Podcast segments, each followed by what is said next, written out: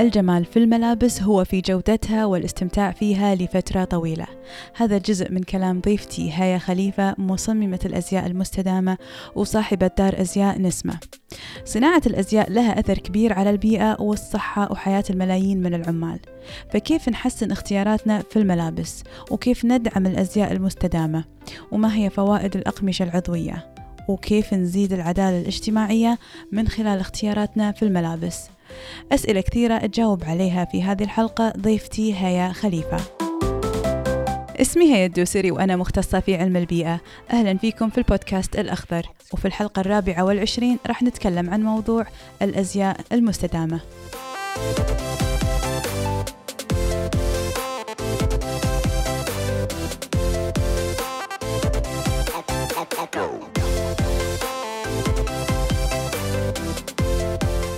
موضوعنا اليوم هو الأزياء المستدامة وأثر الأزياء على آه، البيئة.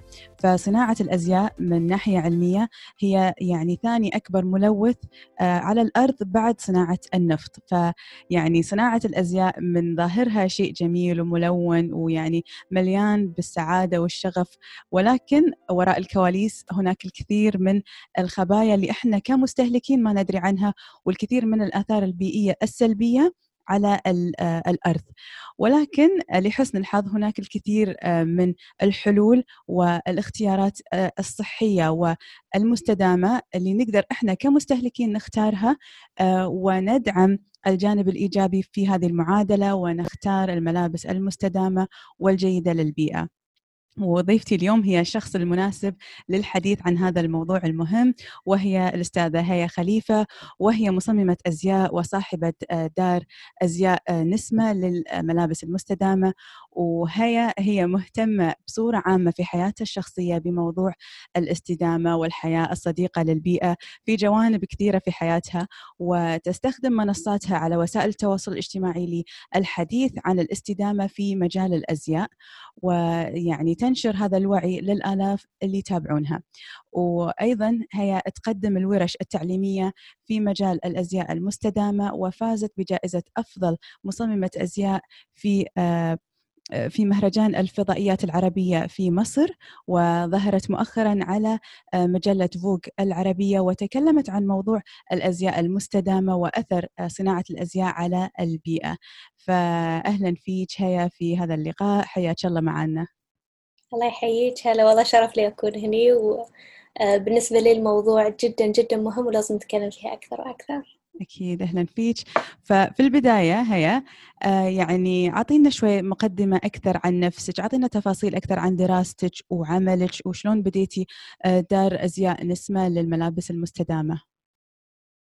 أنا ما كان يعني في بالي أن أنا بتخصص في الأزياء. آه لما تخرجت درست آه، هندسة معمارية.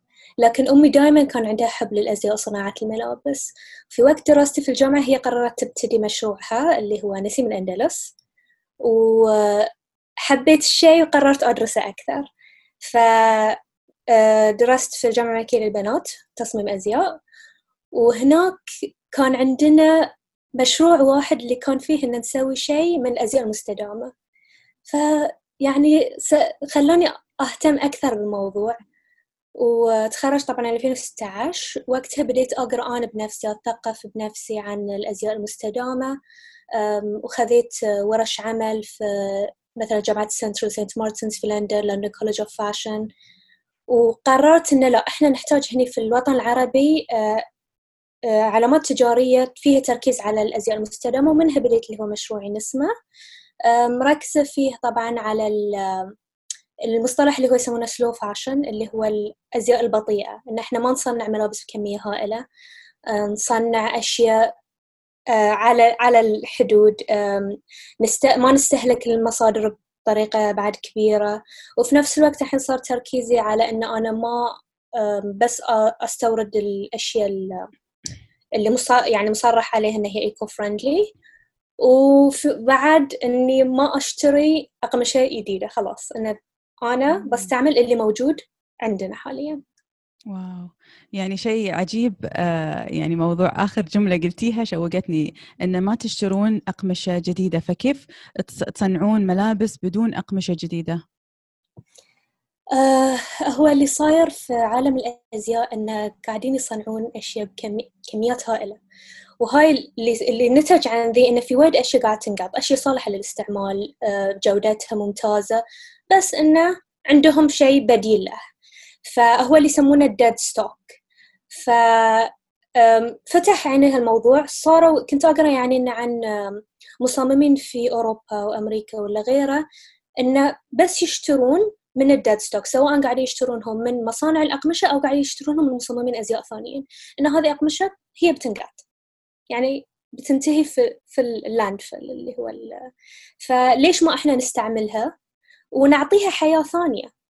فمن هاي المجال اللي قررت انه لا أنا أستعمل هاي الأقمشة لأن هي already موجودة هي already متصنعة.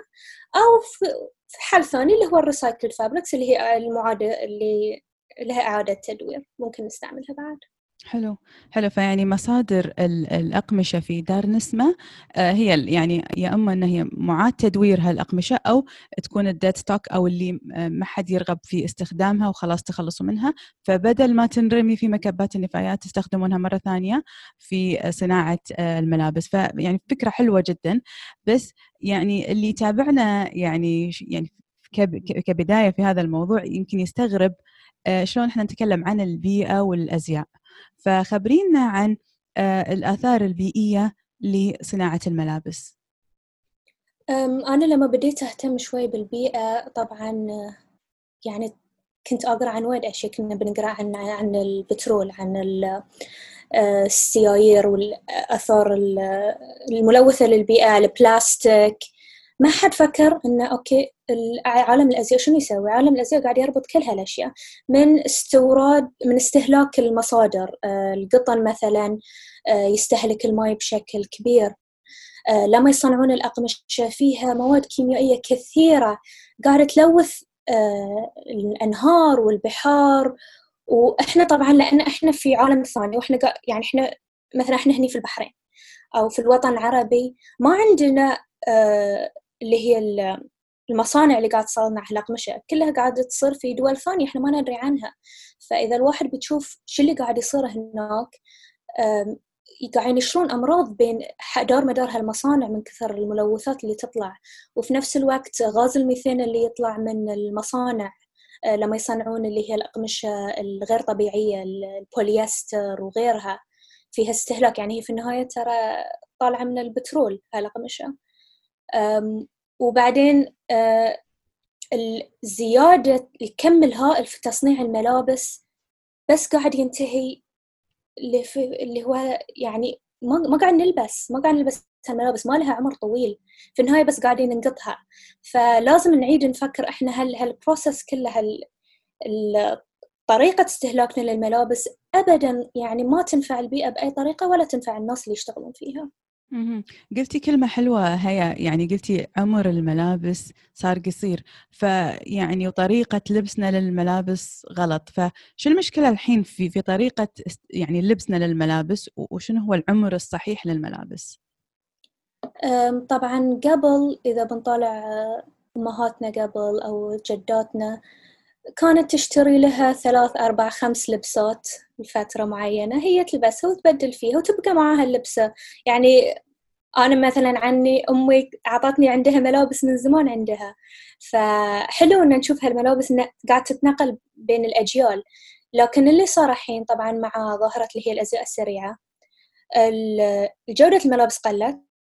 فلما أنا بشتري شيء وبشتريه بهالسعر ما بي ما بيبقى معي أكثر من سنة سنتين لأن جودته جدا يعني سيئة بحيث إنه هو ما بيستمر معاي.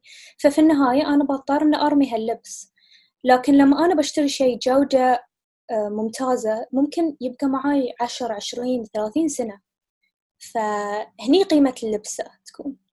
وهني نعطيها اللي هو العمر الطويل. حلو. وفعلا هي يعني أنا لما أتذكر يوم كنت صغيرة كنا دائما يعني الحين يمكن يضحكون علي الناس الصغار إن كنا ناخذ من المجلة مثلا آه، تصميم لبس وحتى الناس اللي يعني من الخمسينات والستينات كانوا الناس يسوون كذي ياخذون آه، يعني قطعة ملابس صورتها من المجلة ونوديها الخياط ونقول لهم سووا لنا كذي. بعدين اختفى هالموضوع صار يعني قديم يعني ومو كشخة أصلا إن الواحد يروح يخيط ملابس بس ترى هذا كان الشيء الدارج يعني الناس اللي من عمري وأكبر كنا نسوي كذي. بس لو تقولون حق الأطفال إن إحنا نسوي كذي بيقولون إيش فيكم؟ يعني ليش ما تروحون المجمع تشترون ملابس؟ ف آه وشيء آخر انه هو الملابس فعلا ما كانت منتشرة بهال هال يعني هالقد. يعني كان في محلات بوتيكات نعم موجودة تبيع ملابس بعدد معين ولكن الحين ندخل محل الملابس أنا يعني بصراحة يعورني راسي لما أشوف كمية كبيرة من الملابس على العلاق وهالشيء ينفرني وينفر الكثيرين إنه لما يكون العرض كثير وملابس كثيرة يعني القميص مثلا الوردي في منه يعني مثلا 30 حبة على العلاق هالشيء ينفرني بس لما يكون المحل فيه شغلات أقل هالشيء يجذبني ويريحني ولكن الواحد يتساءل يعني هالكمية المرعبة من الملابس من وين طلعت؟ أكيد تطلع مثل ما تفضلتي من موارد الأرض وتستهلك الكثير من القطن والمياه عشان آه، نسقي هذه النباتات ونقلها وشحنها والمصيبة الكبيرة اللي اكتشفتها هي أن المبيدات اللي نرشها عليها طبعا بتدخل في جسمنا وتدخل في التربة فهذا هذه كلها آثار كثيرة ومرعبة على البيئة وطبعا مو بس مضرة على البيئة مثل ما تفضلتي تأثر على حياة الشعوب الفقيرة في هذه الدول اللي تصنع هذه الملابس. من جانب آخر يعني هيا عندك مشروع آخر هو Switch of Style فغير يعني استوديو أو دار أزياء نسمع عندك هالمشروع آه، المستدام. فيا ريت تخبرينا عنه وعن فكرته. طبعا أنا صار لي عشر أزياء عشر سنين آه، طبعا أنا صار لي آه، طبعا أنا صار لي عشر سنين في مجال الأزياء. وطول هالوقت أنا قاعدة يعني إحنا نصنع ملابس على اللي هو يعني دائرة صغيرة أنه بس مثلا هني في الخليج. ما ما نقدر نقارن نفسنا بالشركات الكبيرة لكن في نفس الوقت لاحظت أن آه، إحنا لنا استهلاك للأقمشة بطريقة تصميم والطريقة اللي نقص فيها مثلا الأقمشة. يبقى فائض. وهالفائض ما أعرف شو أسوي فيه يعني قماش جودته ممتازة. ممكن أطلع منه شيء بس مثلا ما أقدر أطلع منه لبسة إن أقدر أبيعها أو أعطيها. و... وكانوا كذا ناس لما أنا بديت إنه في مشروع اللي هو الأزياء المستدامة يجوني يكلموني إن إحنا عندنا آه، أقمشة عندنا ملابس نبي نعطيها حق إعادة تدوير نبي نتصدق فيها بس مو عارفين شلون. وبالذات هني في الوطن العربي ما عندنا مكان يعني مثلا أنا عارفة إن في آه، مصانع في الهند وغيرها إنه ممكن نرسل لهم هالأقمشة وممكن هم يعيدون تدويرها أو يعيدون استخدامها. فأنا من هنا طلعت بالفكرة اللي هو Switch of Style هي أعطي حياة لأقمشة كانت بتنرمي. أقمشة ما لم يتم استخدامها. أقمشة جودتها ممتازة. يعني من الحرير الطبيعي من الأقطان من الأورجانزا لأن طبعا أنا عندي اللي هو نسيم الأندلس فيه الأقمشة الفاخرة. ف وإحنا كنا يعني بنات ونحب اللي هو الإكسسوارات. نحب القطع اللي اللي هي يعني السكارف التاج. يعني قدرت أطلع من هالأقمشة منتجات كثيرة وأنافس فيها اللي هو اللي موجود فيه في عند الأسرة وعند المحلات التجارية المعروفة. يعني أحاول أنه يكون نفس السعر بس في نفس الوقت أنا قاعدة أستعمل أقمشة كانت بتنرمي وفيها إطالة الحياة لهاي الأقمشة. حلو. فيعني استخدمتي الفائض من الأقمشة في صناعة إكسسوارات حلوة وتنافسين المحلات التجارية الثانية بالأسعار. وبالتالي مثل ما قلتي إنه يطول عمر القطعة بدل ما تنرمي نستفيد منها. ففكرة حلوة ما دام إحنا صنعنا الموضوع وأنتجناه وحطينا فيه من موارد الأرض خلاص خلينا نستفيد منه. ففكرة جدا حلوة. بس آه، من جانب آخر دائما هي في مواقع التواصل الاجتماعي تتكلمين عن موضوع العدالة الاجتماعية في موضوع الملابس. ف يعني ما علاقة صناعة الأزياء والفاشن والملابس في العدالة الاجتماعية؟ طبعا مثل ما قلت أنا خلال السنين اللي اشتغلت فيها أشتغل مع فريق صغير عندي عشرين عامل. يشتغلون كل شيء تحت عيني. يعني أنا مسؤولة عنهم أنا مسؤولة عن سكنهم أنا مسؤولة عن أكلهم. ف... فإحنا طبعا يعني مو بأن أنا بلتزم بالقوانين اللي الحين متداولة بين عالم الأزياء هو شيء مني ومن نفسي يعني إنسانيا إن هذه على مسؤوليتي وعمالي وأنا أهتم فيهم. كانت لي زيارة الهند قبل كم من سنة. أه رحنا حق كذا مصنع وهم يتعاملون معاهم يعني مصممين كبار. وما بقول انهم مثلا كانوا ظالمينهم لكن يعني رحت حسيت إنه لا يعني يستاهلون شوي وضع أحسن. وفي نفس الوقت أه أه طلع اللي هو جمعية Fashion Revolution اللي كانوا يتكلمون عن أكبر كارثة صارت في عالم الأزياء اللي هي انهيار مبنى رانا بلازا ومات فيه أكثر من ألف عامل فمنها أنا بديت أبحث أكثر وأكثر واكتشفت أن في ظلم رهيب رهيب للعمال اللي يشتغلون على هالملابس. يعني معاشاتهم غير مقبولة ما يقدرون يعيشون عليها. وفي النهاية هم لازم ينتقلون من قراهم ويتركون أهاليهم عشان يشتغلون في هالمصانع يشتغلون 12 إلى 16 ساعة في اليوم. ما عندهم شيء اسمه يعني يوم إجازة في الأسبوع يشتغلون كل يوم. و... والكثير منهم ما عندهم سكن ينامون في نفس المبنى اللي هم يشتغلون فيه. يعني أنا بقوم عندي مثلا اللي هو مكان النوم بس بقوم بتحرك وبروح بقعد في طاولة الخياطة وبخيط. هذه هي حياتهم. ف هالأشياء إحنا ما كنا نعرف عنها لأن طبعا مو هو اللي موجود في الإعلام. كانوا متسترين عليه. وزيادة على ذي طبعا الحين صار في نقاشات كثيرة وصار إنه عطوا هالناس صوت إنهم يتكلمون عن المشاكل اللي يمرون فيها. وفي نفس الوقت الحين إذا بنتكلم عن اللي قاعد يصير حاليا لازم نتكلم عن آثار الكوفيد الكورونا. كثير كثير من الشركات العالمية ما دفعت حق هاي المصانع سواء في الهند في النيبال في بنغلاديش لأن هم تضرروا فما دفعوا للمصانع. المصانع ما عطت معاشات للعمال. العمال اشتغلوا ثلاث أربع شهور على هالملابس ما استلموا فلوس عشان يأكلون فيها. فأنا اللي يعني ممكن نقول إن شيء زين اللي صار إن إحنا صرنا واعيين أكثر و ما نقدر كنا ناس يعني عندنا إنسانيتنا وعندنا مشاعرنا ما نقدر ما نرضى بهالظلم على غيرنا.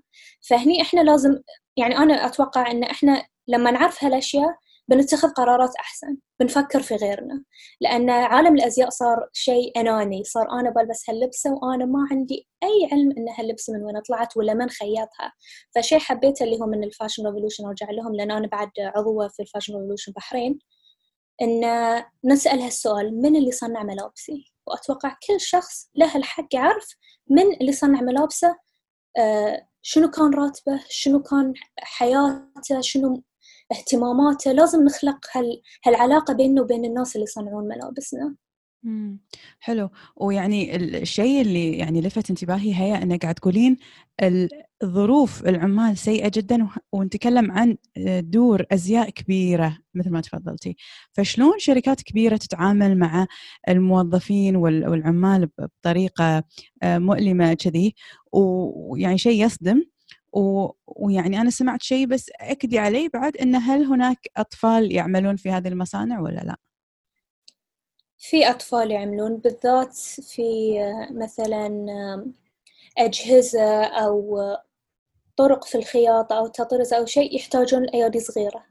فهني يشتغلون فيها العمالة الصغار. وبالذات ال ال الإناث. من عمر 12 عايشين في قرى ما عندهم يعني أمس أمس ولا أول أمس كنت أقرأ عن واحدة نيبالية ما عندها حتى شهادة ولادة ما تعرف عمرها. ومن عمرها هي 12 سنة. قالوا ما كان ما عندها أي مهارات غير إن هي تعرف تخيط.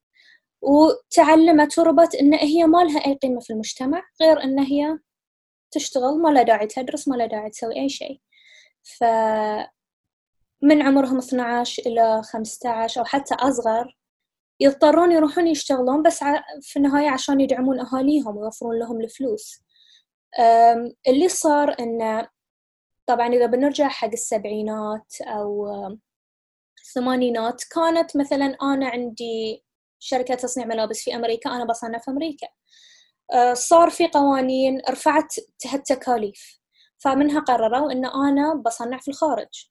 وين بيروحون؟ بيروحون الدول اللي شوي فيها آه، التكلفة أقل اللي هي طبعا أكثر دولة معروفة اللي هي تصدر الملابس هي بنغلاديش.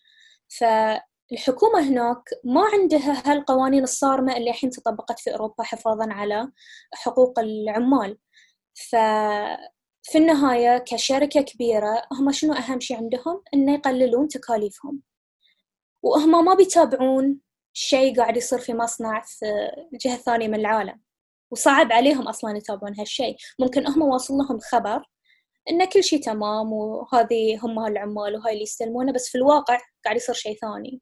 فمنها إن هم ما ركزوا اهتماماتهم أكثر ومنها إن هم في النهاية ما قاعدين يستلمون المعلومات الصح. هني صارت المشكلة. وفي نفس الوقت بعد في شيء قاعد يصير إن مثلا خلينا نقول أنا شركة أوروبية. كلمت مصنع في الهند. وقلت لهم أحتاج هالكمية من الملابس كمية هائلة. المصنع بيضطر يوافق لأنه هو يحتاج الشغل. لكن في الواقع هو ما عنده أه العمالة اللي اللي ممكن توفر هالشغل في هالوقت. فيروح هو يكلم مصنع ثاني وممكن هالمصنع بعد ما يتبع القوانين اللي هي موافقة عليها الشركة. فاللي هو يسمونه كونتراكتنج فهني بعد يصير فقدان الشفافية. يعني أنا في أوروبا أنا ما أعرف ملابسي وين قاعدة تتصنع ولا أعرف من قاعد يصنعها. فهني اللي الحين صار طبعا الاهتمام إنه لازم تكون في شفافية تامة في عملية صنع الملابس. فيعني بصراحة يعني هي شيء يصدم إن إحنا مثلا ساعات نشتري يعني قطعة ملابس غالية ونشوف التاج أو يعني علامة تعريفية مكتوب مثلا صنع في بنغلاديش.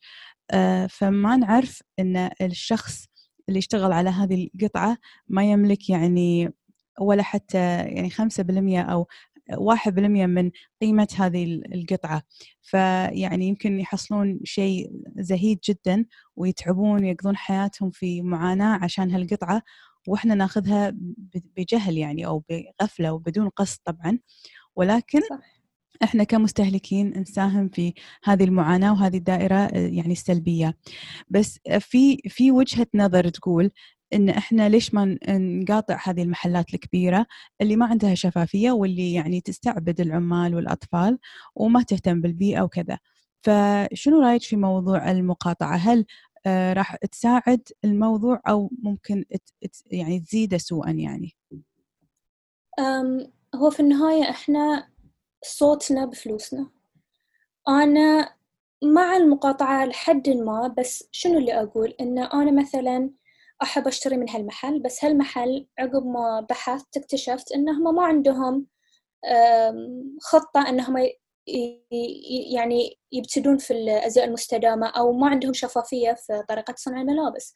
فأقدر أنا أكلمهم كوني أنا زبونتهم سواء برسالة يعني لو إن شاء الله حتى في ال social media إن أنا أحب شغلكم لكن أنا أتمنى إن أنتم تكونون آه، يعني صريحين أكثر في طريقة صنعكم للملابس وأنا ما أقدر أشتري من عندكم إلا لما أشوف هالشفافية. فأنا بالنسبة لي ما بقول إنه قاطعوا هالمحل أنا بقول يعني بحثوا عن أماكن ثانية آه، ممكن تشترون منها وقيمها واضحة وكل آه، شيء عندهم واضح وفيها طبعا عدالة للعمال فيها يعني استهلاك المصادر بطريقة بيئية. فإحنا بس نبحث عن مصادر ثانية. وبعد آه، اللي صار إنه لأنه صار هالموضوع يعني طلع من عندنا إحنا كمستهلكين انتبهوا لنا العلامات التجارية والمحلات صاروا يقولون لا هاي موضوع مهم إحنا لازم نركز فيه. يعني قبلهم ما كان عندهم إن أنا بصنع ملابس وأنا ببيع هاي أهم شيء. لكن يوم شافوا ان, إن اهتمام المستهلكين تغير هم اضطروا يغيرون من طرق عملهم. فيعني نقدر نشوف الحين أغلب المحلات الكبيرة لازم يكون عندهم مجموعة اللي هو يقولون لها إن هاي المجموعة صديقة للبيئة.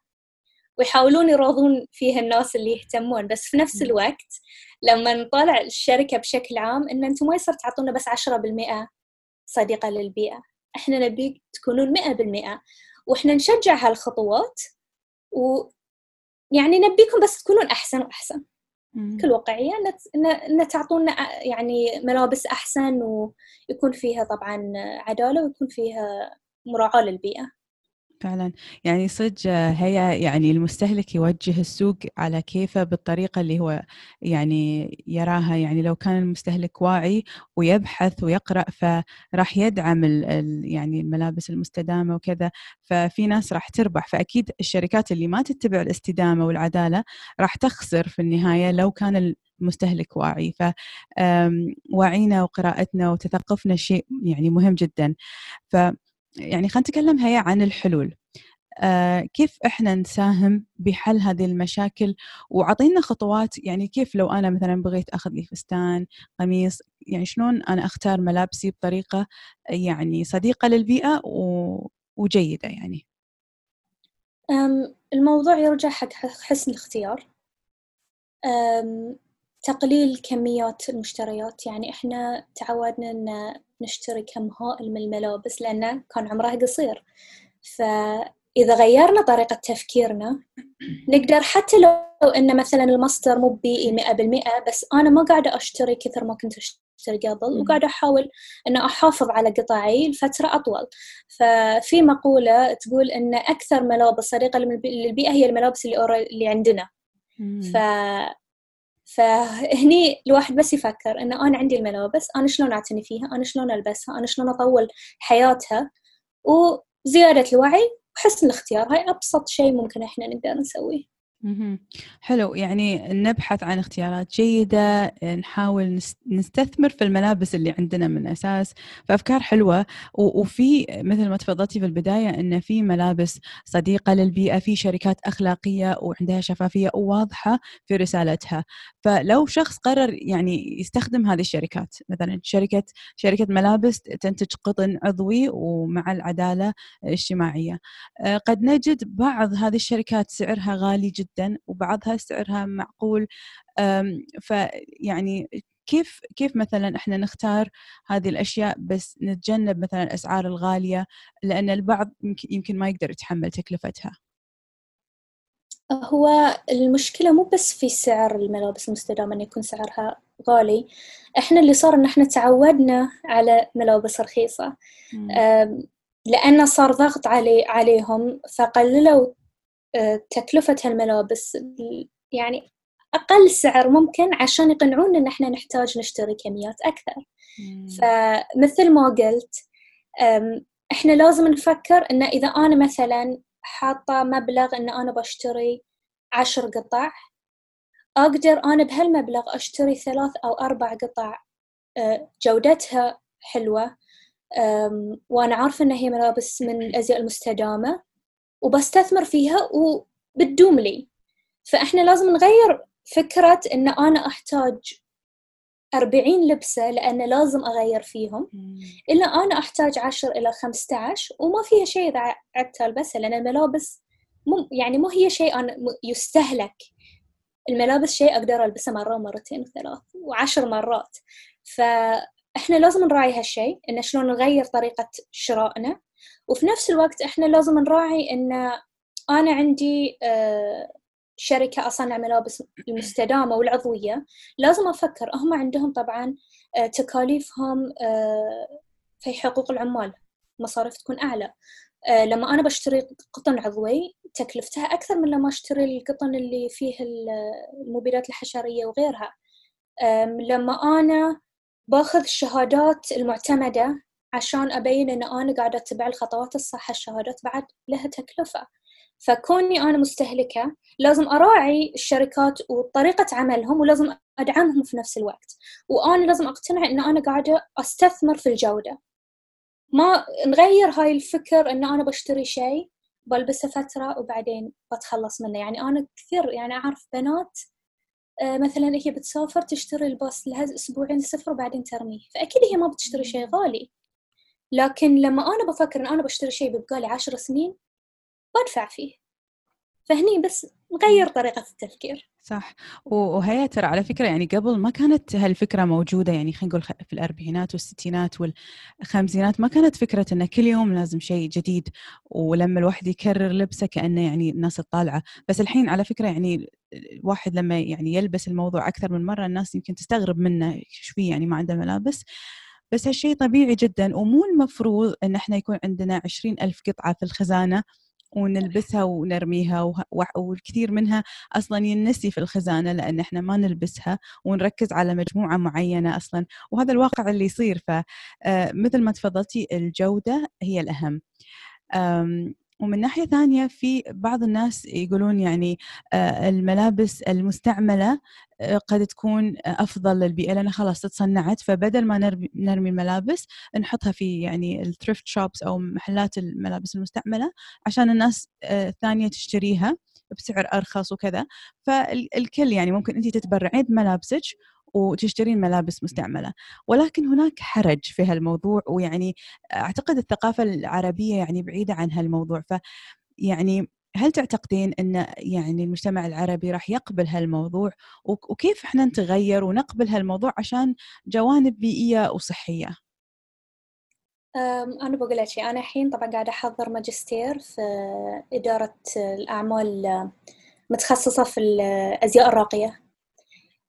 ف يعني موضوع اللي قاعدة أدرسه ما له علاقة كثير بالأزياء المستدامة لكن تقريبا كل مادة قاعدة أدرسها فيها تركيز على الأزياء المستدامة. وصار شيء جوتشي نفسهم علامة جوتشي الحين بدأوا بشيء اللي هو اسمه ريسيل منهم من نفسهم إن هم قاعدين يقولون حق زباينهم أعطونا الأغراض اللي ما تبونها وإحنا بنريد نبيعها كأزياء مستعملة. فلما علامة تجارية مثل جوتشي أو حتى العلامات التجارية الكبيرة اللي هم يعتبرون يعني من أرقى دور الأزياء قاعدة تستثمر في الملابس المستعملة. ترى هاي هاي هو الشيء اللي اللي بيكون للمستقبل. هو حل جدا ممتاز في المشاكل البيئية والمشاكل اللي قاعد تصير من عالم الأزياء. آه، مثل ما قلتي اللي هو الحرج اللي يصير في العالم العربي هو من باب إن إحنا ما نبي نلبس ملابس يلبسوها غيرنا. ووايد صعب إنه يتقبلون هالشيء لكن ممكن يكون في الاكسسوارات في الحقائب في الأحذية كبداية. وممكن بعد لاحظت إن عندنا هالشيء من فترة اللي هو ملابس السهرة. لأن في النهاية ملابس السهرة يعني أنا بلبس نرجع حق موضوع انه أنا بلبس فستان مرة واحدة وما أبي ألبس مرة ثانية مع انه أنا ضد هالفكرة. لكن إذا في واحدة إنه ما تقدر تتقبل هالشيء ممكن إن هي تقدر تشتري شيء من المستعمل تلبسه أو في بعد اللي هو تأجير الملابس. في لاحظت هالشيء في بريطانيا وغيره إن أنا أقدر اجر لباس الأسبوعين شهر ثلاث شهور وارجعه فهاي فيها حلول يعني تطول فترة استخدام اللبسة. وأتمنى إن شاء الله في الوطن العربي إن يتقبلون الملابس المستعملة أكثر وأكثر. وبعد لازم في شيء هم يمكن ما ينتبهون له انه في اللي هو يسمونه ال vintage clothing ترى في ملابس ما انباعت ما حد لبسها وقاعدة تنباع هال thrift stores فيبي لها بس بحث. إذا أنا ما ما أتقبل إن أنا ألبس ملابس لبس لبسها غيري أنا الحين أقدر أشتري ملابس ما حد لبسها لكن انتهت في هذه المحلات. حلو. فموضوع ال vintage إن هي الملابس ما انلبست آه وقديمة وكذا ممكن إحنا نستفيد منها. فإن شاء الله يعني الوعي العربي يعني يتقبل هالموضوع برحابه صدر لأجل البيئة والصحة مثل ما قلنا. فيعني مؤخرا هي ظهرتي في مجلة فوق العربية وكان لك لقاء وايد حلو آه، فيا ريت تخبرينا شوية عن هذا اللقاء والمقابلة وخبرينا شنو قلتي حق مجلة فوق من ناحية الأزياء المستدامة. طبعا هو كان شرف لي إن أكون في فوق العربية وكان موضوع اللقاء عن آه، لبسي أنا وال style الخاص فيني أنا أكثر من شغلي وال business اللي عندي. ف كان سؤال إنه كم حذاء أو كم إكسسوار تملكين؟ وأنا كنت يعني بواقعية يعني مثلا أنا شفت غيري إنه كتبوا كميات.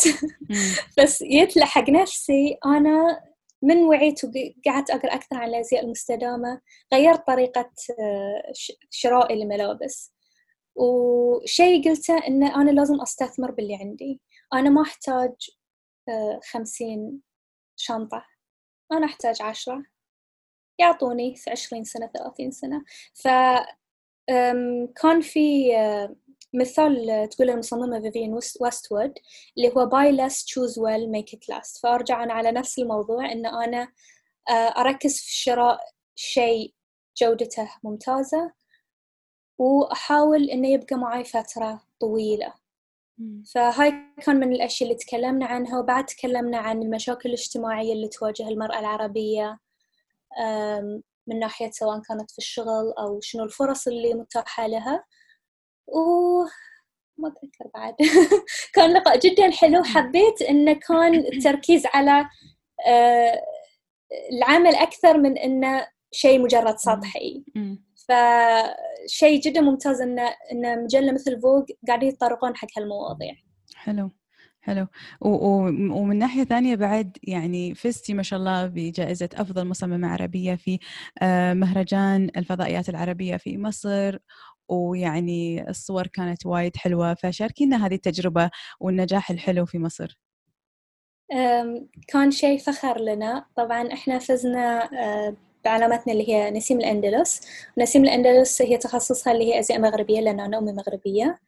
وشغلنا نفس الشيء هو نحاول نصنع يعني إحنا بالنسبة لنا هو فن. فإن إحنا نستلم هالجائزة على شيء إحنا نعشقه ونحبه وفي النهاية قاعد نسويه من قلبنا.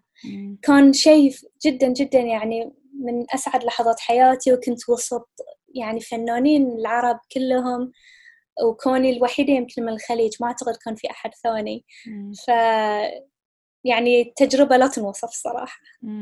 شرفتينا طبعا ويعني رفعتي اسم البلد ما شاء الله. فيعني أنا جدا يعني سعيدة بهذه الإنجازات سواء الفوز بالجائزة أو حتى ظهورك في آه، مجلة فوق العربية.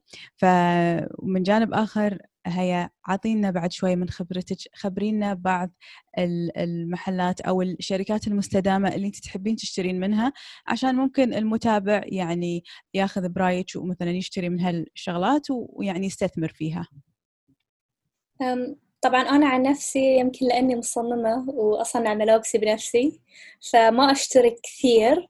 وهالشي بعد أنصح فيه غيري مثل ما أنت بعد تكلمتي قبل إن إحنا نرجع حق الخياط اللي عندنا. إذا أنا عاجبني شيء وأبي أصلا ما أقدر أشتري القماش وأتعامل مع خياط من هنا أنا أدعم الصناعة المحلية ومن هنا أنا أسوي اللي أبي. وهالشي آه، يعني أنا لأن عضوة من Global Shapers وتركيزي بعد على ال Shape Fashion اللي هو عندهم المشروع اللي هو الأزياء المستدامة. وكلمتني واحدة من دولة أوروبية آه، وتسألني تسألني تقول أنا أنا أبي أصنع ملابسي. ما أقدر ما أعرف وين. فخلتني أفكر أقول لها ترى إحنا عندنا هالشيء في الوطن العربي. يعني هو شيء عندنا من, من أمهاتنا ومن جداتنا إن إحنا نصنع ملابسنا بنفسنا. فهي هذه خطوة. آه شيء ثاني ممكن أنصح فيه في آه برنامج اللي هو اسمه Good On You يقيم كل المحلات آه من ناحية أدائهم البيئي وأدائهم مع العدالة الاجتماعية. بس إذا أقدر أعطي بدائل مثلا إحنا نحب الشناط الماركات. في شركة اسمها Bottletop يصنعون آه، الشنطة من آه، اللي هو الكان اللي يسكر القارورة القارورة. فيصنعون منها ويستعملون آه، الجلد اللي هو يعني الزائد يصنعون فيهم الشنط وبعد لهم قض... يعني دائما يدعمون القضايا الإنسانية والقضايا البيئية. جدا جدا أحب الشغل اللي يسوونه اللي هم Bottletop وفي بعد Veja sneakers اللي يصنعون أحذية وأحذية رياضية آه، نباتية وفيها احترام للبيئة و... يعني هاي ممكن بديل للأحذية العادية. آه، يمكن يكون سعرها أغلى بس في النهاية إحنا قاعدين نستثمر في قطعة تبقى لنا.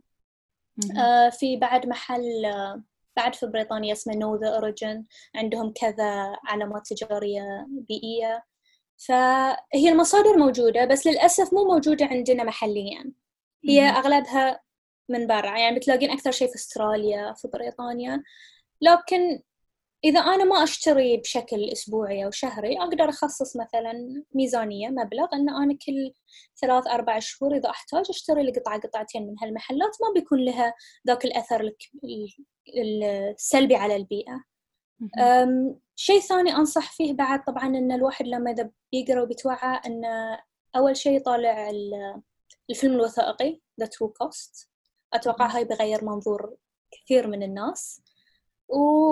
ويبحث في الجمعيات والمؤسسات اللي تدعم هذه القضايا ومنها يعرف يقدر يطلع مصادر من عندهم سواء كان Fashion Revolution Clean Clothes Campaign Remake Our World هاي مجرد جمعيات يعني أعرفها ولها آه، تركيز على القضايا الاجتماعية والبيئية في العالم الأزياء. حلو. وش رأيك في شركة ستيلا ماكارتني؟ طبعا مثل ما قلت أنا لأن حاضرة الحين الماجستير في الأزياء الراقية وموضوعنا كله عن ستيلا هي يعني ماخذ الصدارة في عالم الأزياء بالذات عالم الأزياء الراقية إن شلون قدرت تحول فكر إن أنا لبس يعني اللي هو اللكجري اللبس الراقي بس في نفس الوقت مستدام. وهاي الموضوع يمكن إحنا ما نتكلم عنه لأن أكثر شيء اللي يتكلمون عنه في عالم الأزياء المستدامة إنه يركزون على السلبيات من الأزياء السريعة أو الأزياء الرخيصة. ترى في نفس الوقت العلامات الكبيرة لها أثر سلبي على البيئة. فهي حلو أن ستيلا بدت من البداية و... وشجعت الكثير أن يتابعون شغلها. في عندك حتى كريستوفر ريبن قاعد يسوي شغل رائع. كان عندي لقاء معاه قبل أعتقد الأسبوع اللي طاف وخذونا في جولة على الأستوديو وين يشتغل. ف حلو إن هاي العلامات الكبيرة صارت شو... لها شفافية في طريقة عملها وستيلا ماخذه الصدارة. حلو. والحلو إن ستيلا ماكارتني موجودة يعني في أغلب دول الخليج متوفرة عندنا فيعني لو شخص بغى يستثمر في شنطة أو أي شيء ممكن آه، يحصلها.